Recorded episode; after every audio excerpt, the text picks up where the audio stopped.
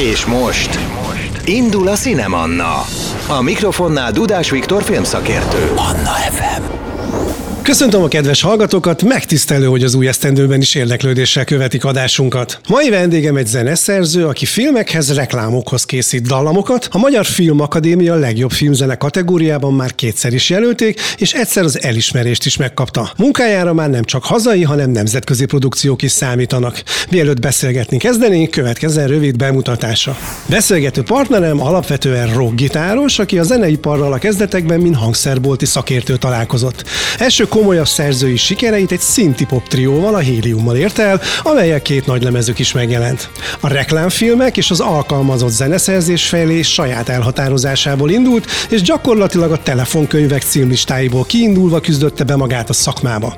Első filmzenéjét 2006-ban a kútfejekhez készítette, majd a teljesség igényel nélkül olyan filmek számára komponált, mint a Vizsga, a Szabadság különjárat, a Berni követ, a Félvilág, az Öröktél és legutóbb az Apró mesék. A nagyjátékfilmek mellett számos televíziós sorozat is neki köszönheti a zenei aláfestést, mint például a Jó fiúk, a Mi kis falunk, vagy a most indult Gól királyság. Ismerettségünk a zenei szakmába kerüléséig nyúlik vissza, amikor ő még hosszú hajú gitárosként képzelte a jövőjét, számomra az újságírás pedig még csak másodlagos tevékenység volt a dobolás mellett. Érdekes módon egy zenekarban még sosem játszottunk, de a filmekről mindig jókat beszélgettünk és beszélgetünk. Köszöntöm a Cinemanna mikrofonjánál Parádi Gergelyt. Köszönöm a bemutatást, sziasztok! Szeretettel üdvözlök mindenkit, tökéletes volt. Jó volt? Tökéletes. Ne, kihagytam valamit? Nem hagytam ki szerintem Nem, semmit. nem, nem, egészen megleptél. hát azért hány éve ismerjük egymást? Sok, ki nem mond? Nem mondjuk ki, jó. Tehát, hogy nagyon régen az a felvezetőből is elhangzott, úgyhogy ezért így kell ilyenkor, hogy figyelmeztessük a kedves hallgatókat, hogy lehet, hogy majd lesz egy-két olyan belsőséges utalásunk, amit majd, ha esetleg elhangzik, utólag majd megmagyarázunk. Kedden hirdették ki az Oscar díjakat. Te figyeled, hogy kik és milyen zenékért kaptak jelölést? Most aktuálisan nem figyelem, de egyébként azt gondolom, hogy egy elég jó trend van kialakulóban, ami talán, talán egy picit nekünk európaiaknak ad egy kis esélyt, vagy a, az esély reményét, hogy valaki közülünk csak el fog jutni majd megint az Oscar díjig, vagy az Oscar díjnak hát a, akár, a, a kapujáig is, igen, vagy magá, kapu, magáért a díjig. Ugye, mert hogy most elnéztem a, elnéztem a jelölteket, tulajdonképpen csak a John Williams van az, aki ugye 48 jelöléssel és 5 díjjal gyakorlatilag egy olyan elképesztő ikon a filmzeneszerzésbe, akit, akit úgy gondolom nem lehet figyelmen kívül hagyni. Neked jelent valamit mondjuk az ő munkássága? Milyen a viszonyod például a John Williams filmzenékkel.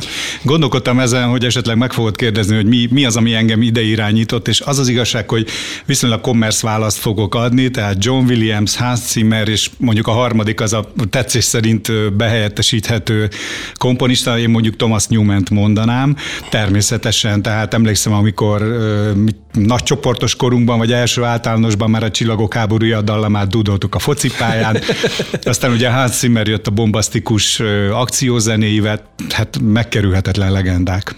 De ezeken a legendákon kívül vannak olyan kedvenceid, akiket kvázi úgy, mint ahogy a filmrajongók a rendezőt vagy a főszereplőt követik a, a moziba, így követed a munkásságukat? Nekem két ilyen vonal van, az egyik a, a legendás zeneszerzők, akik mondjuk hozzám közel állnak, a másik az pedig, ami egyébként egy picit izgalmasabb is, amikor valaki friss dolgokat csinál, uh-huh. és nem is tudom, hogy kiről van szó, például most a Netflixen megy az 1897 című sorozat, nem tudom, láttad-e, zseniális zenéje van, egy ilyen teljesen kicsavart elektronikus, de ilyen analóg szintetizátoros, deszimfonikus és ilyen, ilyen törzsi kórus, tehát minden van benne, amit el tudsz képzelni, és amikor egy-egy ilyen zene így felhívja a figyelmemet, akkor én azonnal elkezdek a neten kutakodni, hogy ki a zeneszerző, hogy csinálta, milyen technikák, tehát hogy ezek mindig nagyon izgalmasak.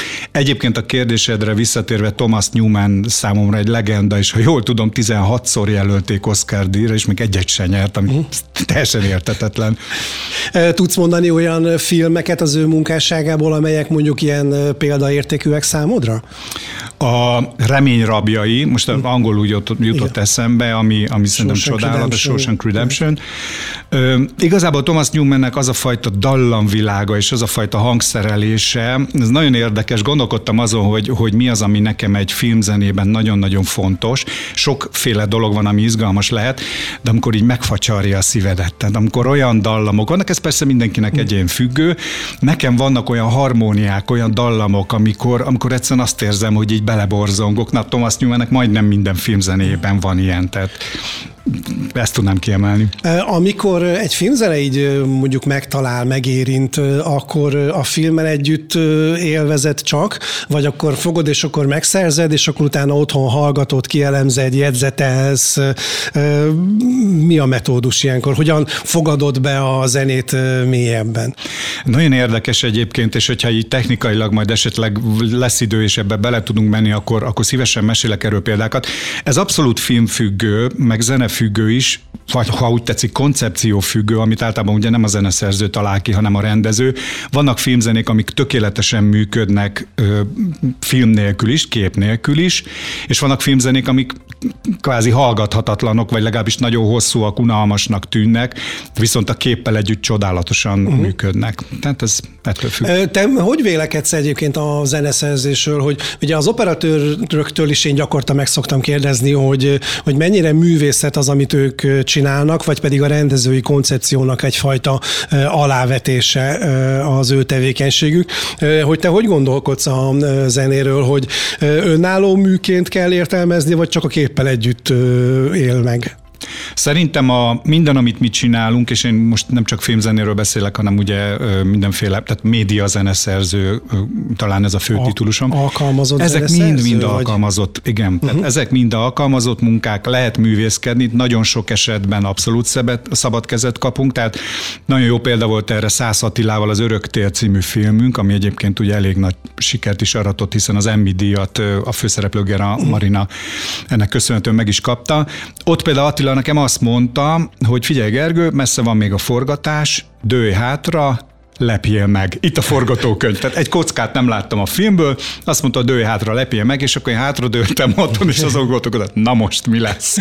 Azt mondta, hogy nem akarok búshegedűket hallani, nem akarok zongorát hallani, találj ki valami új dolgot. Uh-huh. Tehát teljesen szabad kezet kaptam kreativitás szempontjából, uh-huh. viszont amikor körülbelül a 40. verziót, vagy vázlatot küldtem Attilának, és még mindig azt mondta, hogy hát jó, de még nem tudom, akkor éreztem, hogy azért ez egy nagyon is irányított feladat, ha úgy Aha. tetszik.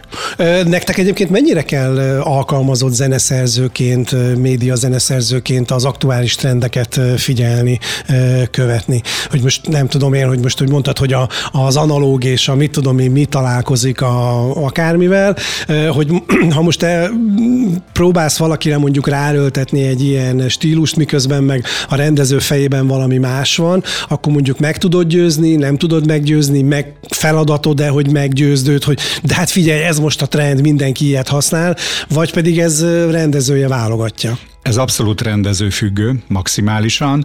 Van, ahol talán sokan hallottak már a temp zene kifejezésről, ez ugye azt jelenti, hogy a film alá már meglévő zenékből mintazenét vagy ideiglenes zenét raknak, ideiglenes filmzenét. Ez segít a rendezőnek, segít a vágónak, és van, amikor ezt a temp zenét annyira megszereti a rendező. Ez, ez a temporary-ből az ideiglenes. Igen, az ideiglenes. És, és annyira megszeretik, hogy igazából már nem is nagyon tudnak elvonatkoztatni tőle, tehát igazából nekem egy nagyon erős sorvezetőm van. Van, amikor meg tudom győzni a rendezőt, például volt most a, a legutolsó kisfilmemnél én egy nagyon ö, szerintem izgalmas és újszerű dolgot csináltam, és a rendezőnek nagyon tetszett, igazából nem is volt semmi ellenvetése, és van, amikor a rendezőnek egy nagyon-nagyon határozott elképzelése van, hogy ő ilyet szeretne, a végső szót mindig ő fogja kimondani. A trendek egyébként azok gyakoriak, hogy változnak a filmzenében? Erről volt nekem egy koncepció annó, hogy a popzenében vált, a trendek mindenhol változnak, csak ugye stílus függő, a popzenében írtozatosan gyorsan változnak, tehát ott nagyon-nagyon napra késznek kell lenni. A reklámzenében már van egy kis lauf, ha úgy tetszik, egy kis egy-két éves csúszás, és hát a filmzenében ugye a jó öreg szimfonikus zene, ami száz éve ugyanaz, kis ö, eltéréssel esetleg. Tehát a filmzenében van a legtöbb idő arra, hogy az ember esetleg erre felkészüljön, Vannak trendek, abszolút, és nagyon izgalmas trendek is vannak, úgyhogy tök jó. Mik az új trendek most, amik például neked említettél már egyet, de amik most úgy mondjuk foglalkoztatnak? Tehát lehet olyan trendekről beszélni most per pillanat, mint ami mondjuk a, az Ennio Morricone megjelenésével volt, hogy ugye mennyire emblematikusan és mennyire újszerűen használta az elektromos gitárt, meg egyéb olyan hangszereket, amit addig a filmzenében egyáltalán nem tudtak elképzelni, hogy most vannak hasonló úttörők ebben a szakákban? Hát ha most nem is, de természetesen nem lehet megkerülni Hans Zimmert, akit ugye nagyon sokan legendának tartanak. Jó néhányan egyébként kritizálják is, de ő abszolút trend hozó volt, mert ő volt az, aki a digitális technológiát és a hangmintákat átemelte a filmzenébe, és ezzel rendkívüli módon megkönnyítette és meggyorsította a filmzenét, hiszen addig az volt, hogy minden egyes verziónál egy teljes nagy zenekart kellett felvenni, szimfonikusokat, stb. Hans Zimmer pedig beköltözött a rendezői vágószoba mellé, ez egészen konkrétan a Gladiátor című filmnél történt, és hozta a technológiáját, és megcsinálta hangmintákkal azt a provizórikus szimfonikus zenét, és, és bármilyen változtatás történt, ő átment a szobácskájába, és szépen megcsinálta megint a zenét, tehát nem kellett várni egy teljes nagy zenekara. Egyébként meg ő rendkívül úttörő módon is használta az összes, például most a, a Dűne című filmben is egészen úttörő technikákat alkalmazott. Tehát vannak trendek, igazából Jött még az európai, amit a Johann Johansson féle vonal, amit most ugye az ő tanítványa volt a Hildur, Igen. A, aki a Joker filmzenéért kapott Oscar díjat, tehát most van egy ilyen nagyon-nagyon letisztult, egyébként már nem annyira dallamos, viszonylag minimál jellegű zene, és hát egyébként a trend az az is tud lenni, amikor, amikor beindul egy, amikor sikeres lesz egy filmzene, és annak, vagy egy film, és annak köszönhetően akár a képi világ, akár a rendezési világ, akár a, akár a zene népszerű lesz. És akkor ez is egy ilyen trendsetter, tehát uh-huh. hogy elindíthat egy új vonalat. Amikor te inspirálódsz, akkor honnan szerzel ötletet? Nagyon sok különböző médiatartalmat fogyasztasz, vagy, vagy rádióadókat hallgatsz, esetleg DJ-ket, zeneszerzőket. Jársz-e például klasszikus zenei koncertekre? Nem, sajnos nem járok, de egyébként én bevallom őszintén, én full YouTube függő vagyok, tehát hogy én gyakorlatilag egész nap ülök a YouTube-on, és létező összes dolgot, amit találok, azt így mentegetem a kis playlistemre, és nézegetem. És nagyon jó, hogy kérdezed, mert pont tegnap láttam egy 8 húros gitárbemutató technometal dalt, és annyira, annyira furcsa volt, és annyira különleges volt a ritmizálása, a dallamvilága, Egyébként én nem hittem volna, ugye gitar, rockgitárosként kezdtem, és nem hittem volna, hogy lehet már újat kitalálni, hát bőven lehet. És annyira tetszett, amit játszottak, és ahogy játszották, hogy el is mentettem, mert azon gondolkodtam, hogy ha majd valaha lesz egy utopisztikus, technokrata, jövőben játszódó Blade Runner-es filmzeném, akkor ezeket a fajta hangulatokat, dallamokat, ritmikákat, ezeket fel tudom oda használni. Tényleg megvan még az Ibanez Jam gitár? Meg, meg, meg, meg, meg, abszolút. és mikor volt utoljára a kezedbe? Fú, hát most el van pakolva, most a Fender Stratocasteremen azon inkább lehet ilyen dalokat írni. Aha. Néha előkapom egyébként. Jó, de tehát akkor megvan még. Tehát, persze, persze. Mondjuk el a hallgatóknak, hogy amikor ez a gitár ez a birtokodba került, akkor gyakorlatilag ilyen nagyon-nagyon-nagyon-nagyon-nagyon kevés darab volt csak az országból belőle, és csodájára jártak a zenész barátaink, meg az ismerőseink, hogy úristen, neked már van muti, és kézről kézre járt a hangszer, de hát akkor ezek, ezek az örök hangszerek, ezek akkor soha nem vesznek ki a, a kelléktárból. Lehet nem mondani? nagyon adok el semmit, megmondom őszintén, ezzel, hát 12 gitárom van azt hiszem otthon, de mindegyik egészen más ö, ö, funkciójú, és egyébként nagyon, nagyon vicces, hogy ezt megemlíted, mert Bergendi Péterrel, ugye a, a filmrendező Bergendi Péterrel csináltunk egy közös munkát két éve, vagy másfél éve talán, és az egy ilyen törzsi jellegű, sámánisztikus zene volt, és nekem van kettő darab hegedű vonom, illetve egy hegedű meg egy cselló vonom, egyáltalán nem tudok hegedülni, és az a vicces, hogy hegedűm sincs hozzá, csak uh-huh. maguk a vonók. Tehát én fogtam és ezeket a hangszereket, a gitárokat, az akusztikus gitárokat, ezeket elkezdtem a vonóval húzigálni, és ettől létrehoztam egy olyan jellegű hangzást, ami, ami igazából nem tudják megállapítani, hogy milyen hangszer, de, de apa fajta sámanisztikus ezer éves zenébe tök jó passzolt. Kell, hogy ilyen uh, intuitív legyen az ember, hogy adott esetben saját zajokat kitalálni, mint ugye, hogy ha már mondtad a Star Wars-t, ugye a csillagok háborúját, ugye, hogy a, az éppen bedögleni készülő légkondicionálónak a effektezett hangja hallatszódik ugye a, a tájvadásznak a, a, a tájvadászok alatt. Tehát, hogy kell, hogy adott esetben, hogyha mondjuk azt mondja a rendező, hogy na ide valami nagyon különlegeset szeretnék, akkor az embernek jár és ilyen saját hangmintákat gyárt? Szerintem egyfelől ez iszonyatosan izgalmas dolog, másrészt meg ugye manapság rengeteg ilyen konzerv hangzás van ha akarod, akkor a laptopodon egy szimfonikus zenekart megszólaltathatsz, és nekem volt erre egy, egy koncepcióm, én egészen egyszerűen meguntam ezeket a dolgokat, mert azt éreztem, hogy annyira sterilen szól, ráadásul a, már fel tudod ismerni, tehát nyilván, hogyha ezzel foglalkozol x éve, akkor fel tudod ismerni az adott hangkönyvtáraknak a hangzását. Uh-huh. De hogyha te fölé zenélsz egy picit, tehát én például azt szoktam csinálni, hogy amikor kicsi a költségvetés, és mondjuk van egy szimfonikus jellegű zene,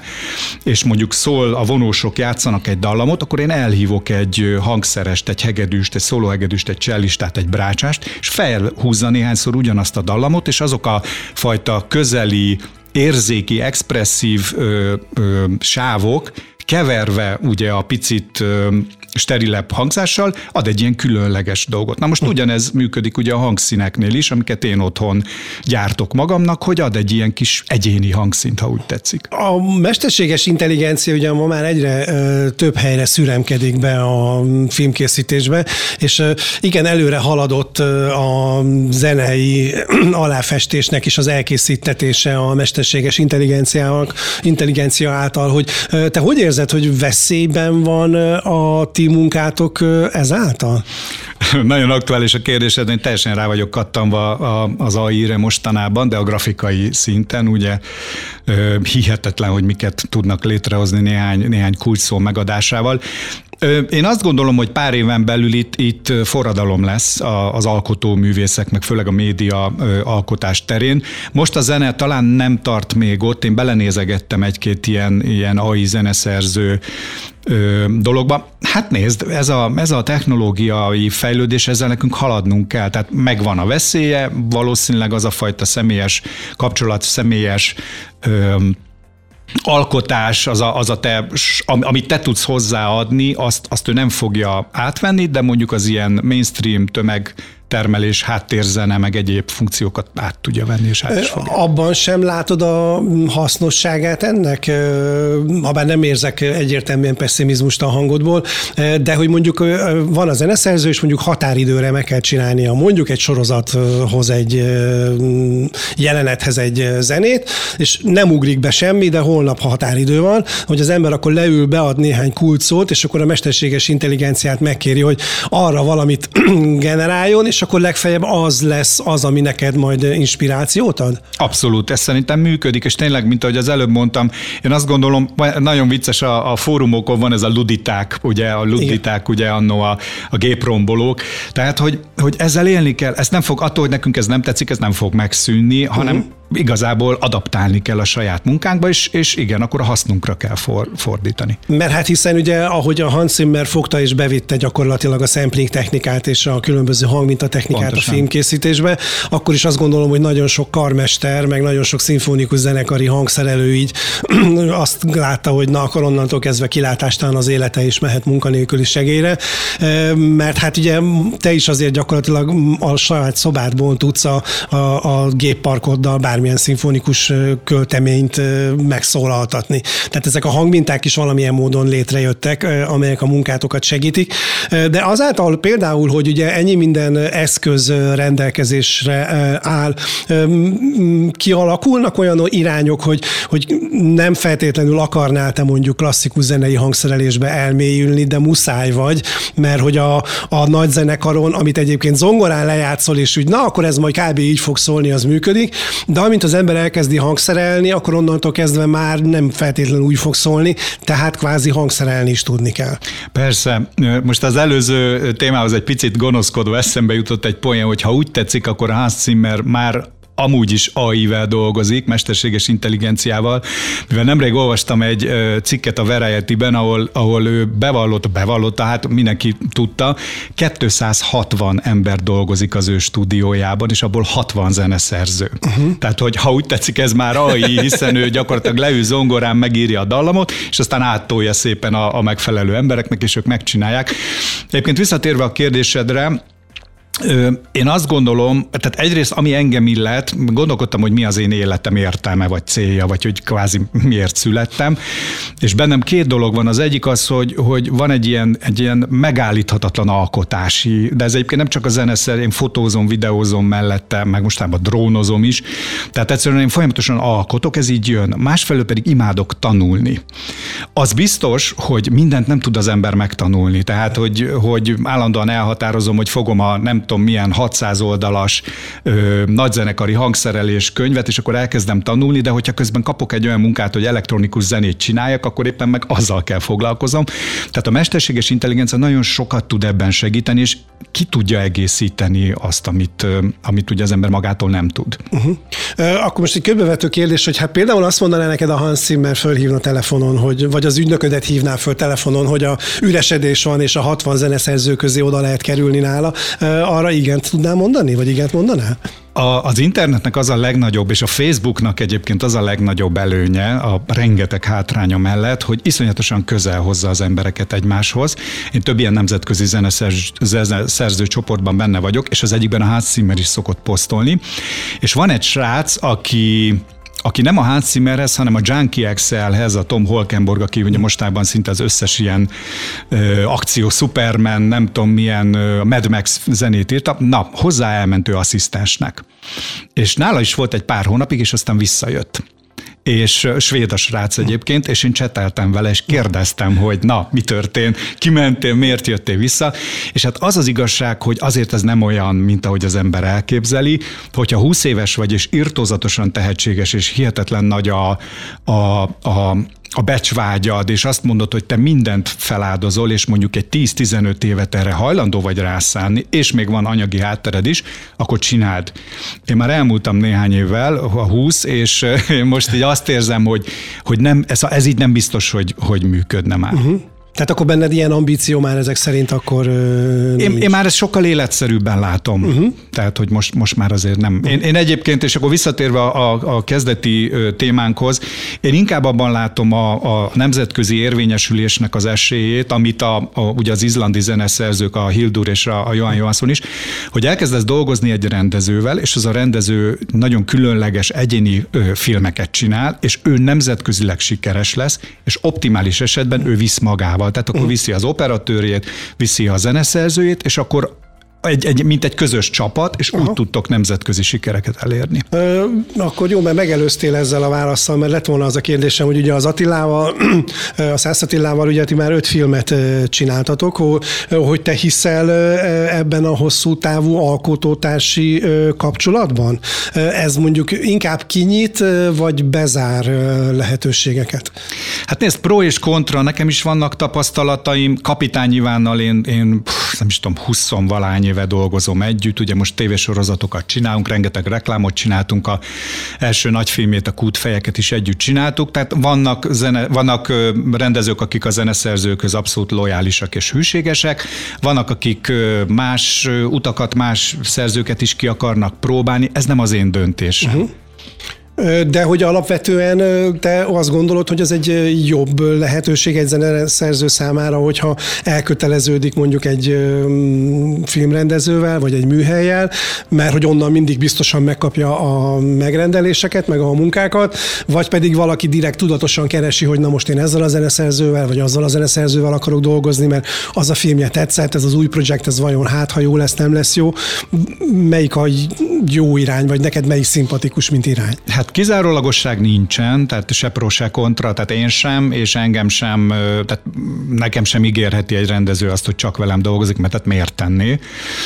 Meg egyébként Magyarországon ez egy pici piac, de egyébként ami, amit az, uta, az, az utolsó mondatodat illeti, nekem volt már több olyan rendező, akinek annyira tetszett a, a film, a hangulatvilága az előző filmének, hogy én megkerestem, és azt mondtam, hogy figyelj, nekem borzasztóan tetszik a, az a fajta megközelítés, amit te csinálsz, és én szeretnék veletek dolgozni. Uh-huh. És így alakultak már ki munkakapcsolatok. Uh-huh. Hát de gyakorlatilag ez a fajta mm, mentalitás, ez ugye a kezdetektől fogva elkísért téged, mert ugye, a, ugye még emlékszem, hogy ilyen Yellow Pages meg egyéb oldalakon keresztül lapozgatva próbáltál kontaktokat szerezni stúdiókhoz, meg producerekhez, hogy volt a kis CD-d, amivel nekilendültél a, a, a, nagy, volt, igen. a reklámzene, és aztán ugye szépen gyakorlatilag így indult a karriered. Szerinted ez ma is sikerülne ugyanígy? Szerintem már nem. Ezen, ezen sokat gondolkodtam egyébként, hogy annó én, én talán pont, ezt, pont, pont bekerültem, és pont jókor, jó időben. Most már nagyon nagyon-nagyon sokan vagyunk, nagyon népszerű, tehát azt látom, hogy a, a filmzene, most ugye konkrétan a filmzeneszerzésnek iszonyatosan erős az image a hype-ja. Valójában ez egy borzasztó nehéz szakma, tehát túl azon, hogy szakmailag nagyon-nagyon nyitottnak és nagyon sokoldalúnak kell lenni, azért ennek van egy nagyon erős stresszfaktora. Tehát az, amikor ö, mondjuk a reklámzen is nagyon gyors és nagyon stresszes, csak ott mondjuk egy hét alatt vagy másfél hét alatt kipörög egy munka.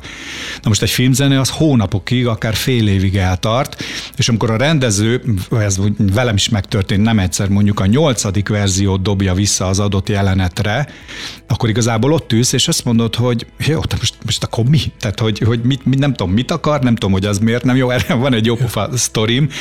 Volt egy ilyen jelenet, amikor a, azt mondta a rendező, azt írta vissza, hogy ezt a vidám zenét ehhez a jelenethez ezt én nem akarom hallani, nem is értem, miért ilyet írtál. Mire én visszaválaszoltam neki, hogy miért mondod, hogy vidám, hiszen molban van. Mire ő visszaírta, hogy őt nem érdekli, hogy ez miben van, ő azt se tudja, mi az a mol, neki ez vidám, és én soha többet ne írjak neki ilyen zenei dolgokat, mert az őt nem érdekli. érdekli. Ez nagyon jó volt, hogy ugye mi zenészek egészen más uh-huh. technikai kifejezésekkel élünk, mint egy rendező. Úgyhogy aztán végülis aztán elfogadta, amit csinált? Persze, nyilván, tehát aztán a nem tudom, anyadik verziót elfogadta, de tehát azért nem, nem egy egyszerű uh-huh. sztori. Mennyivel, mennyi, tehát neked mondjuk, amikor ilyen jellegű feladatod van, akkor mennyire van szabad kezet? Most az Attilát ugye mondtad, hogy az öröktélnél adott egy ilyen lehetőséget, de hogy oké, okay, hogy vannak mankósávok, de amikor például nincs ilyen, akkor mennyire vagy szabadon kreatív, vagy mennyire lehet szabadon kreatív? Abszolút tudok lenni, ami egyfelől áldás, mert ugye az önkifejezésnek mondja, tehát a saját lelkemet, művészetemet bele tudom vinni, másfelől, hogyha abszolút nem találkozik a rendezőnek az elképzelésével, akkor azért az meg tudja nehezíteni a munkát. Egyébként pont akkor ezt is hozzáteszem, hogy a stressztűrő képességen, fegyelmen, alázaton kívül nagyon-nagyon jó kommunikációs érzék is kell ahhoz, hogy az ember jó filmzeneszerző uh-huh. legyen, mert neked kvázi bele kell látod a rendező fejébe, és hogyha nem látsz bele, akkor meg kérdezni kell. Uh-huh. Mert ugye, ha nem kérdezed meg, hogy te pontosan mire gondolsz, mit akarsz, mit szeretnél kifejezni, akkor ugye minden egyes kör azért az több nap, akár több hét munka, és ha kiderül, hogy ő egészen másra gondolt, akkor pazaroljátok az időt. Uh-huh. Alkotóként neked mennyivel másabb a belehelyezkedésed mondjuk egy reklámfilmbe, egy tévéfilmbe, vagy egy nagyjátékfilmbe? Hát remélem ezt nem hallgatja mindenket. Nyilván más azért, tehát a, az, amikor az ember bent ül a moziban. Mindenki hallgatja, ne, mindenki ne is feltételezze. Szóval mindegyik tud izgalmas lenni, tehát voltak olyan, megint csak Bergendi Péter tudom felhozni, akivel ugye sok nagyon színvonalas reklámot is csináltunk, tehát hogy nagyon tudom élvezni, és nagyon tudom szeretni a, a reklámot is, de nyilván amikor az ember a nagyvásznon, ül a moziban mondjuk a díszbemutatón, és a nagyvásznon meghallja a saját zenéjét, hát az, az, az szerintem a, a, ennek a szakmának a csúcsa, és az, az igazából az életünknek, az életcélunknak egy olyan polca, vagy, vagy egy olyan eleme, amit fel tudunk rakni a polcra, tehát hogy azért ez a csúcs. Melyik zenédre vagy a legbüszkébb? Pedig a legutolsóra ezt szokták mondani.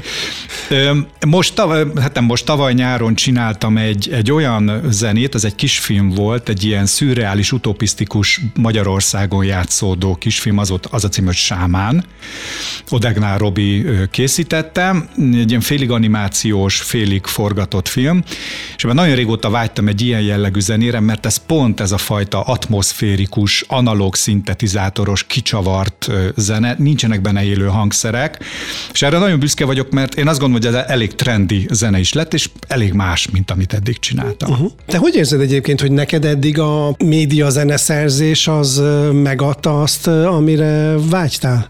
Hát nézd, van a dolognak ugye egy, egy anyagi vetülete, van egy kreatív vetülete, én azt gondolom, hogy elég sok szép dolgot elértem, természetesen van még mit, tehát fejlődni is van még min, meg, meg hát azért nyilván az ember egy idő után szeretne egy picit a nemzetközi piacon is, tehát nyilván életem álma, most nem azt mondom, hogy egy Oscar díjjelölés, vagy mindenki ezt mondja, de hogy mondjuk egy nemzetközi film, ami Hát hozzáteszem egyébként, hogy most a streamek, a Netflix a, a, és a többi stream ott azért nemzetközi leg is forgalmazzák, a, hát ezt te is tudod, a, a magyar filmek nagy részét, de nyilván az, az lenne a legnagyobb álmom, hogy egy nemzetközi filmnek írjam a zenéjét. Uh-huh. És egyébként teszel ez ügyben valamit? Tehát, nem, nem eleget.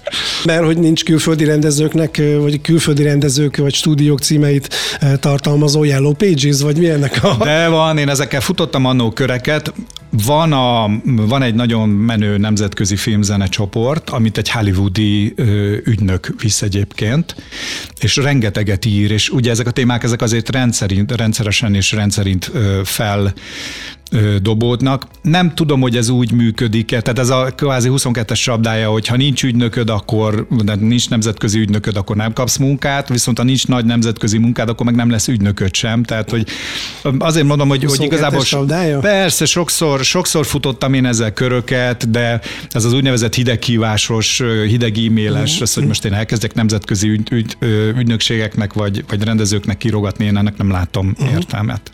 Hát nézd, ugye, hogy most ugye a Rév Marcel emét kapott, ugye Sipó Zsuzsi Oszkárt, hogy szerinted teljességgel elérhetetlen az, hogy zeneszerzőként innen oda kerüljön valaki? Nem, nem feltétlenül. Van olyan kollégám, aki kint van már. Egyébként ő például elég, hogy is mondjam, up to date ebben a témában, négy-öt éve, vagy lehet, hogy már több is kint van, és Hollywoodban próbálkozik nem tudom, én, én azt érzem, most egészen őszinte leszek veled, hogy hogy ha egy 10-15 évvel fiatalabb lennék, és ez a tapasztalatom lenne szakmailag, mint most, akkor lehet, hogy megpróbálnám.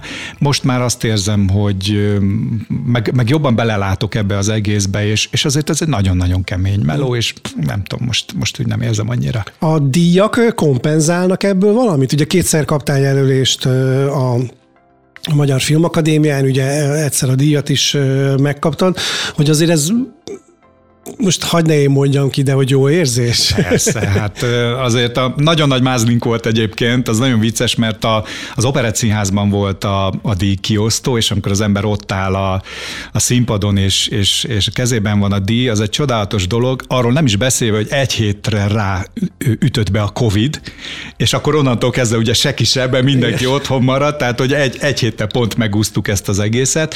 Persze, ez egy, ez egy nagyon-nagyon szuper érzés. Szoktam nézegetni a, az ablakban. És mikor nézel rá? Akkor, amikor éppen nem jut eszedbe semmi, hogy na segíts, most segíts. segíts. Vagy pedig pont fordítva, amikor valami nagyon jól megy, akkor rákacsintasz, hogy na, ott jön a második.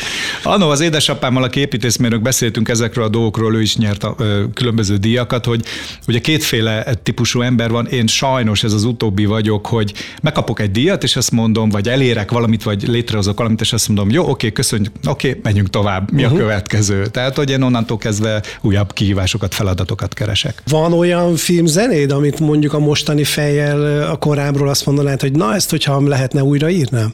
Persze, van egy csomó, de igazából a technikailag, ugye én, én több olyan tévéfilmnek írtam zenét, ahol nem volt pénz szimfonikus zenekarra. Uh-huh és egyébként pont most a, a beszélgetésünk előtt úgy belenézegettem egy-két zenémbe, és hát hallom, persze az ember mindig hallja a hibákat, ez is egy picit olyan, mint a nagy lemezek készítése, hogy befejezni nem lehet, csak abba hagyni. Aha. De van egy-két olyan munkám, ami, amire azt érzem, hogy büszke vagyok rá, mert, mert szerintem az egy elég minőségű zene lett. Van olyan filmzene, amit mondjuk valakitől irigyelsz, hogy ú, az de jó lett volna, hogyha azt a Parádi Gergely neve Nem. alatt készítettük volna el? Hát vannak nagyon izgalmas dolgok, amik, amiket egyfelől a, a Thomas Newman féle vonal, ami, ami egy-két mostani, az utóbbi néhány évben egy-két zenében már sikerült azt a fajta harmónia világot, hát vagy tudat alatt, vagy, vagy, vagy véletlenül becsempésznem, és akkor meghallgattam, és akkor én is beleborzongtam egy picit, akkor azt mondta, hogy ú, de jó, ez, ez kicsit hozta azt a Thomas Newman vonalat. Hát most irigyelni nem, tehát hogy nyilván Hollywoodban minden filmzenét irigyelsz, hiszen, hiszen az a fajta, egyfelől az a fajta brain, ami abban benne van, másfelől az a fajta hangzás és technológia, az, az nálunk azért elég ritkán áll rendelkezésre. Én inkább csodálni szoktam őket, meg főleg tanulni. Tehát akkor megfigyelem, hogy na, akkor elemzem, hogy na nézzük, akkor ő azt hogy csinálta, mit csinált, stb. Neked van olyan szakmai kapcsolatod, akivel mondjuk adott esetben mondjuk csinálsz valamit, akkor így megmutatod neki, vagy beszélgetsz vele róla, hogy figyelj, szerintem ez most lett ide, hogy tehát egy ilyen egészséges kontroll, vagy rivalizáló helyzeted van valakivel? Viszonylag ritka, ma már említett hollywoodi zeneszerző barátommal szoktunk beszélgetni, meg egy-két dolgot így, uh-huh. így mhm. meghallgatni. Egyébként nagyon érdekes, mert nincsen olyan nagyon közeli viszonyom, barátságom a, a kollégákkal, a magyar filmzeneszerzőkkel, de úgy kölcsönösen elismerjük egymást, uh-huh. és mhm. nagyon érdekes, hogy én is kerestem már meg másokat, és engem is kerestek, tehát rám is írtak, hogy szia, XY vagyok, én is filmzeneszerző, nagyon tetszett a, az előző munkád, gyere üljünk be, dumáljunk egy kicsit, ígyunk egy kávét, és van egy ilyen nagyon korrekt, baráti kollegális viszonyunk. Azért kérdezem ezt, mert ugye, hogy a, amikor például egy mű születik egy zenekaron belül, akkor ugye ott a zenekarnak az összessége az, aki mondjuk megszület, aki által elkészül a dal, és ugye a végső formáját megkapja. Te meg ugye, hogyha most egyedül vagy, és magadnak kell ezeket a akadályokat leküzdeni, akkor az ember elbizonytalanodik, vagy pedig túl erős lesz, vagy pedig a rendezők, azok átveszik ezt a szerepet, és ők azok, akik abszolút azt mondják mentorként, hogy igen, ez jó, és akkor mondjuk pont ezért nincsen hasonló gondolkodású zeneszerzőre szüksége társként a kompozíciók elkészülésében. Hans Zimmernek talán az a legzseniálisabb döntése, hogy ő világéletében csapatban dolgozott. Elképesztően rendes a fickó egyébként, tehát mindenki mentorként, aki az ő remote control, úgy hívják az ő cégét, és aki onnan levált, elég sokan kvázi kinőtték, vagy hát olyan híresek lettek, és hihetetlenül nagyvonalúan bánik az információkkal és a műhelytitkokkal is. Tehát, hogy az lenne a legjobb, hogyha nálunk is ilyen csapatok léteznének, és akkor borzasztó hatékonyan tudnánk dolgozni, csak szerintem pici a piac rá. Uh-huh. Magyarországon. Hát ugye itt van például a Sonlux, akik ugye a mindenhol, akik a minden, mindenhol, mindenkor című filmnek is a zenét szerezték, és ugye ők is három alkotó, akik ugye nagyon-nagyon régóta együtt dolgoznak, és ugye most már egész szép sikereket érnek el. Ugye ez az egyik, ez az első Oscar jelölésük, de én borítékolom, hogy lesz még, hogy az ilyen jellegű kollektív kollaborációk azok Magyarországon inkább a piac miatt nem tud tudnak létrejönni? Abszolút. Én nekem már vannak egyébként jelöltjeim, tehát ha egyszer az életben eljutok oda, hogy egy nagyon komoly nemzetközi projektben dolgozzak, én tudom, hogy, hogy itthon kik azok az emberek, akiket én hív, hívnék a csapatomba. Uh-huh. Tehát ugye tudod, mindenki másban jó, mindenkinek van, van Szóval azért, azért úgy figyeljük egymást szerintem, és én amikor valakitől látok valami különleges egyéni, vagy olyan, olyan ö, ö, irányvonalat, amiben én nem vagyok annyira jó, vagy nem vagyok annyira gyakorlott, akkor, akkor megjegyzem, hogy ha majd alkalom lesz rá, akkor dolgozunk együtt. Te hogy látod egyébként, hogy azáltal, hogy mondjuk a sorozatok is egyre népszerűebbek itthon, és mondjuk most a mozik is elég nagy számmal termelődik, a zeneszerzők számára, akik már a topon vannak, ez tovább erősítheti az ő pozíciójukat, vagy pedig azáltal, hogy új fiatalok jönnek, ez inkább veszélybe sodorja a régen kitaposott ösvényeket. Érdekes, hát most őszinte leszek veled, volt egy olyan film egyszer, ahol engem beajánlott a producer, és azt mondta, ez egy x évvel ezelőtti sztori, és akkor azt mondta a rendező, akivel egyébként én nem nagyon dolgoztam korábban együtt, hogy hát az, az nem a Gergő stílusa. És én ez nagyon megütött engem, mert ha valamire büszke vagyok, akkor az az, hogy szerintem én nagyon sokféle stílusban írtam is, és tudok, és szeretek is írni.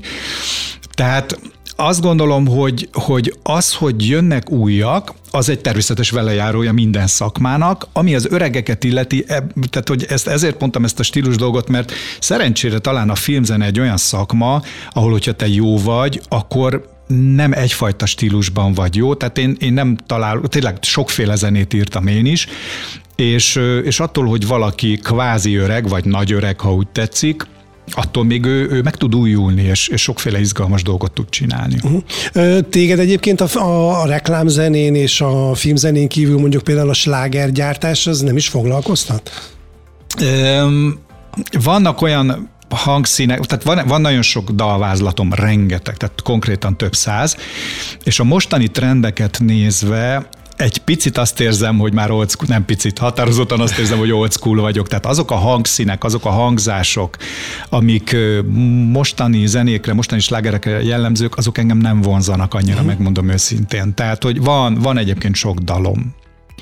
Van neked egyébként olyan, hogy most nem kényszer hatása alatt, tehát nem valami határidő szorításában létezve, egyszerűen csak odaülsz a hangszerek mögé, és akkor valamit pilinckázol, és akkor végül is utána abból majd lesz valami? Barátnőmnek meg szoktam néha mutatni a telefonomba azokat a, tudod, amikor hajnalban felébredsz, és alfa állapotban vagy, és eszedbe jut valami dallam, és akkor így félig nyökörgő hangol felének lett, tehát rengeteg ilyen, tehát hogy tényleg rengeteg ilyen verzió otthon van. Tehát akkor neki mindig fog. mosolyogva indul a reggel. az biztos. Tehát így mosolyog, nem tudom, hogy most, most ez az elismerésnek a mosolya, vagy az. Jó, oké, okay, köszönjük. Szóval igen, nagyon-nagyon-nagyon sok ilyen, ilyen verzió van, csak hát ugye ezeket minőségi szinten ki kell dolgozni, uh-huh. és odáig meg már nem jutok el, mert hát a munka az első. Uh-huh. Mennyire, mennyire nehéz neked mondjuk itthonról például a technikai igényeknek megfelelni? Tehát ugye azért az az iparág is nagyon látványosan fejlődik. Most nyilván új hangszóró, új hangszínek, új szinti, új számítógép, stb. stb. Eh, hogy ezt a fajta kihívást, ezt lehet itthonról követni megfelelően? Hát a, a magyar szint, hú, ezt most remélem nem sértődnek meg, de hát hogy ugye, tehát itthoni szinten alapvetően szerintem fel vagyunk készülve. Itt főleg az anyagi ö, háttér, tehát az a, az a fajta, a büdzsének az a része, amit a filmzenére szoktak ö, költeni, de ezzel ők is tisztában vannak, tehát hogyha nincs annyi pénz a nagyzenekar, igazából szerintem itt a nagyzenekar az, ami a, ami a, a, a váltó ebben, tehát ha arra nincsen pénz, akkor ezt ők is tudják, és, uh-huh. és, és akkor megcsináljuk ugye in the box, tehát hogy a, a gépen belül. Most már sokatszor, hangz, sokatszor hangzik el ez, hogy nagy zenekar versus in the box vagyok én is olyan közelségben zeneszerzőkkel, ugye nekem a Faltai Csaba az egyik legjobb barátom, aki szintén nagy öregnek számít a szakmában, hogy sokszor szoktunk erről beszélgetni, de érdekel a te véleményed is, hogy valóban annyival jobban szól a vászon, hogyha azt 43 ember húzza, mint hogyha azt te nyomod egyedül a klaviatúrán, és utána mondjuk még ketten ráhegedülnek?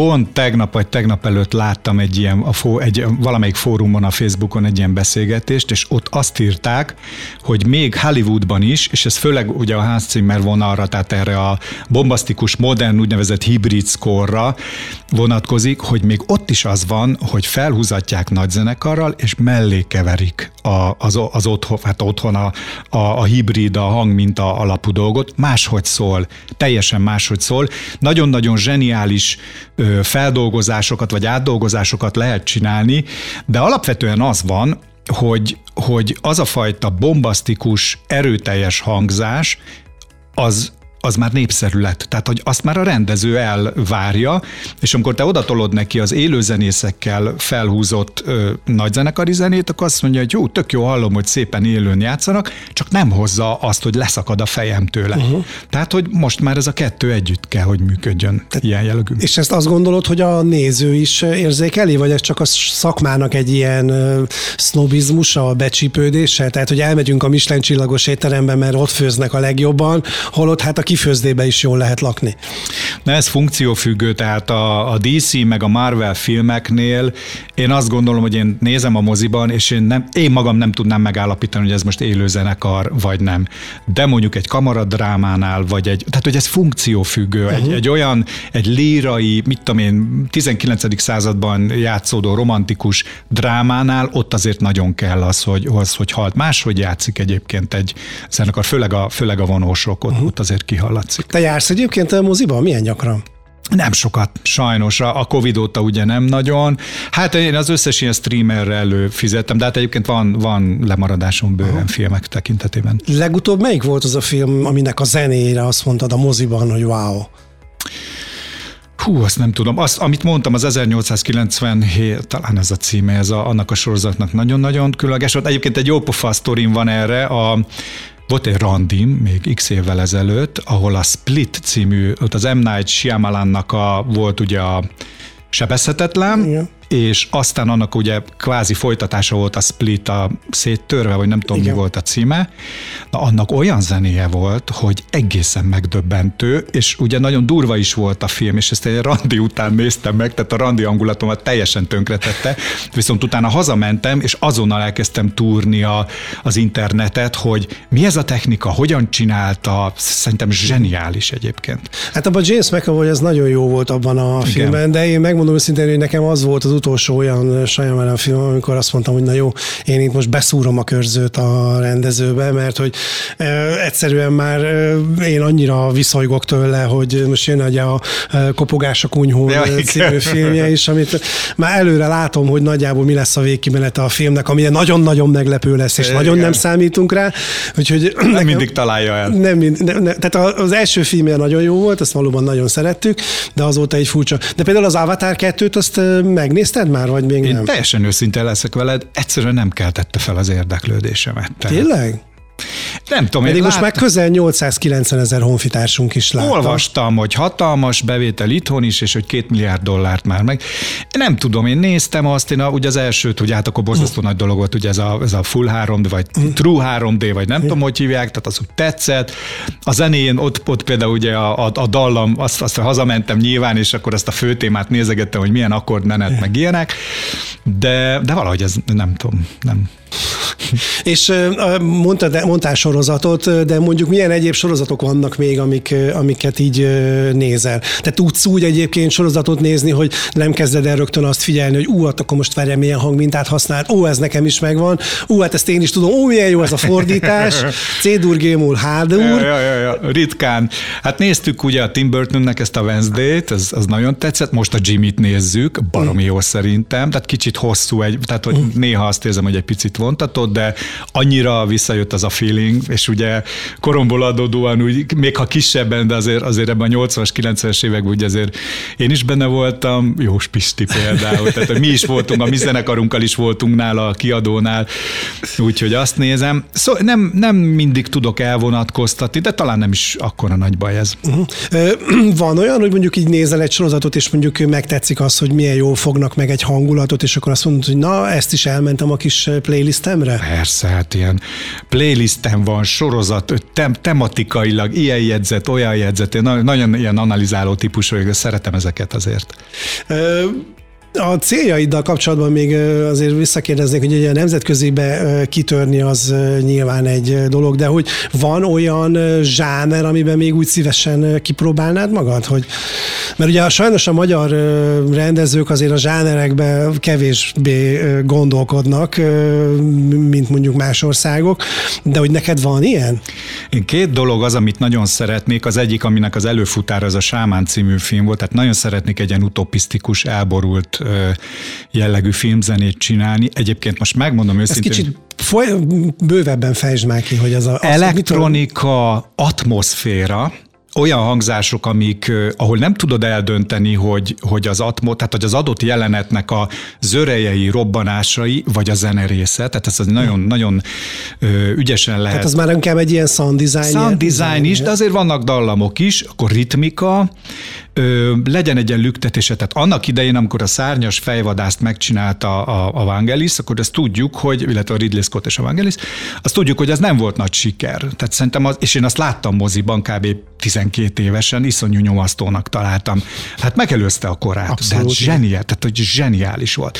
És most ugye megcsinálták a, a Hans Zimmerrel, és igazából kb. ugyanazt a zenét csinálta meg még egyszer, tehát hogy úgy, hogy Vangelis még élt akkor, tehát hogy nem tudom, hogy, hogy miért nem őt kérték fel. Tehát, hogy azt gondolom, hogy lehetne egy, egyfajta ilyen izgalmas dolgot. A másik meg, ami engem rettenetesen vonz, az a film noir, de az is egy kis péttel, tehát hogy mondjuk a film noir is még valami kicsit elborultabb, szürreálisabb vonal, és nekem rengeteg ilyen dallam, meg nem tudom milyen vázlatom van otthon. Úgyhogy, uh-huh. Szóval minden, minden, minden esetre olyan, olyan ami kihívás, amilyen, ami, ami nagyon erős hangulatot hoz. Egyébként most nemrég beteg voltam, és megnéztem, én nem tudtam aludni, és éjszaka megnéztem a, az új Batman filmet, és teljesen magába, teljesen beszippantott a látványvilág, hát azért hajnali háromkor őszes nézed. hát az, az tud egy plusz atmoszférát nagyon, fú, nagyon, nagyon, nagyon tetsz, tehát nagyon-nagyon élveztem, és ott a, zené, a zenében egy picit csalódtam, megmondom őszintén, mert az nem hozta azt a fajta ö, magába szippantó, különleges atmoszférikus dolgot, olyan, olyan nem tudom, nekem kicsit ilyen arctalan volt. Nekem mondjuk azért meg, nekem meglepő, mert nekem nagy kedvencem lett a Batman, tehát én sem Robert Pattinson fan nem voltam eddig, most sem mondom azt, hogy sorba állnék autogramért, hm. és a Batman, mint úgy jelenség, az is olyan ilyen távolról szakmai kötelességből néztem, de ez a film volt az első olyan Batman film, ami engem is beszippantott. Most ezt nem tudom eldönteni, hogy azért, mert hogy a Rébus alakítás az annyira jó volt, vagy pedig a Pattinson tényleg annyira jó volt, és a, a mellékszerepekben is, például a Colin Farrell mennyire jó volt, vagy pedig, az, vagy pedig megnőttem, felnőttem hozzá, nem tudom, de a, én úgy emlékszem, hogy engem a zene is nagyon komolyan inspirált ebben a produkcióban. De az, hogy te hajnali háromkor nézted, azért az nyilván az, az ad hozzá egy, egy pluszt. Lassan végére ér a beszélgetésünk, és szerintem az furcsa lenne, hogy most úgy beszélgetünk a zenéidről, hogy azért nem csendül föl valami tőled, legalább itt a végén, hogy hoztál nekünk néhány felvételt a sajátjaid közül, amelyek közül szerintem kettőt még most ide a beszélgetés végére oda tudnánk tenni, hogy melyik kettőt válasszuk ki, segíts nekünk. Szerintem, tehát konferált föl, hogy szerinted melyik az a kettő, amire azt mondod, hogy akkor legyen ebből ez, meg mondjuk abból az. Az első zenének én a Sámán című utopisztikus, elszállós filmnek a, a drogos utazás című tételét mutatnám meg. Ez ez teljes egészében elektronikus zajok, zörejek és, és analóg szintetizátoroknak a keveréke. Odegnál Robert rendezte, és Hát ez egy nagyon, nagyon jó pofa kis, kis projekt volt, nagyon-nagyon élveztem. Ezt nyáron készítettem, és mivel közben a, a utopisztikus, lerohadt, medmexes budapesti éjszakai hangulat volt, ezért kénytelen voltam lehúzni a redőnyöket napokon keresztül, mert egyszerűen nem, nem, nem tudtam elkapni úgy a, a Depressziós feelinget. leszek, igen, depressziós igen, leszek. Kék volt az ég csicsereknek, hát mondom, ez így nem fog menni. A következő zeném az egy, az egy borzasztó jó móka volt, az a Fekete Múmia átka című televíziós film volt, ami a Rejtő Jenőnek a kvázi életéről szólt, Madarász Isti rendezésében, és itt nagyon sokféle zenei stílusban kellett zenét írnom, és csináltam egy Morricone stílust. Szerintem ez egyébként nagyjából az első hangtól ki fog derülni mindenkinek, nagyon-nagyon jó szórakoztam rajta. És a harmadik, szintén egy jó móka volt, az pedig az Árulók című film, amit Fazakas Péter rendezett, és van benne egy jelenet, ahol egy lemezen Karádi Csádi Katalin szerű dalt hallgatnak, és meg akarták venni, ugye a stáb meg akarta venni valamelyik Karádi Katalin dalnak a jog, jogait, de nem adták el. Nem, hogy pénzkérdése nem volt, nem is voltak hajlandók eladni, és mondtam, hogy ah, majd én megcsinálom. Hát természetesen nem volt ez annyira egyszerű. Borzasztó izgalmas volt, mert, mert ugye egy ilyen dalnál az ember meghallgatja az eredetiket, és akkor megnézi, hogy jó, hát milyen hangszerek, milyen jellegű dallamokat, milyen harmóniákat játszanak.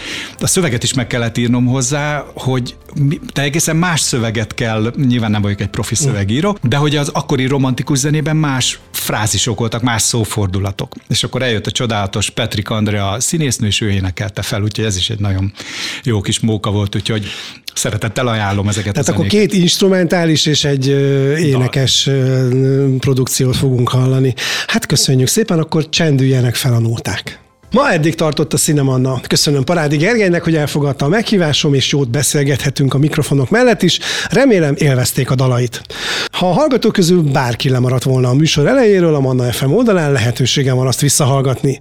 Ha tetszett a Cinemanna, a közösségi média felületeken a like is jöhet, minden megosztásért pedig külön köszönet. Kérül Mátyás technikus kollégám nevében is köszöni a figyelmüket Dudás Viktor, remélem hamarosan újra találkozunk, a viszont hallásra.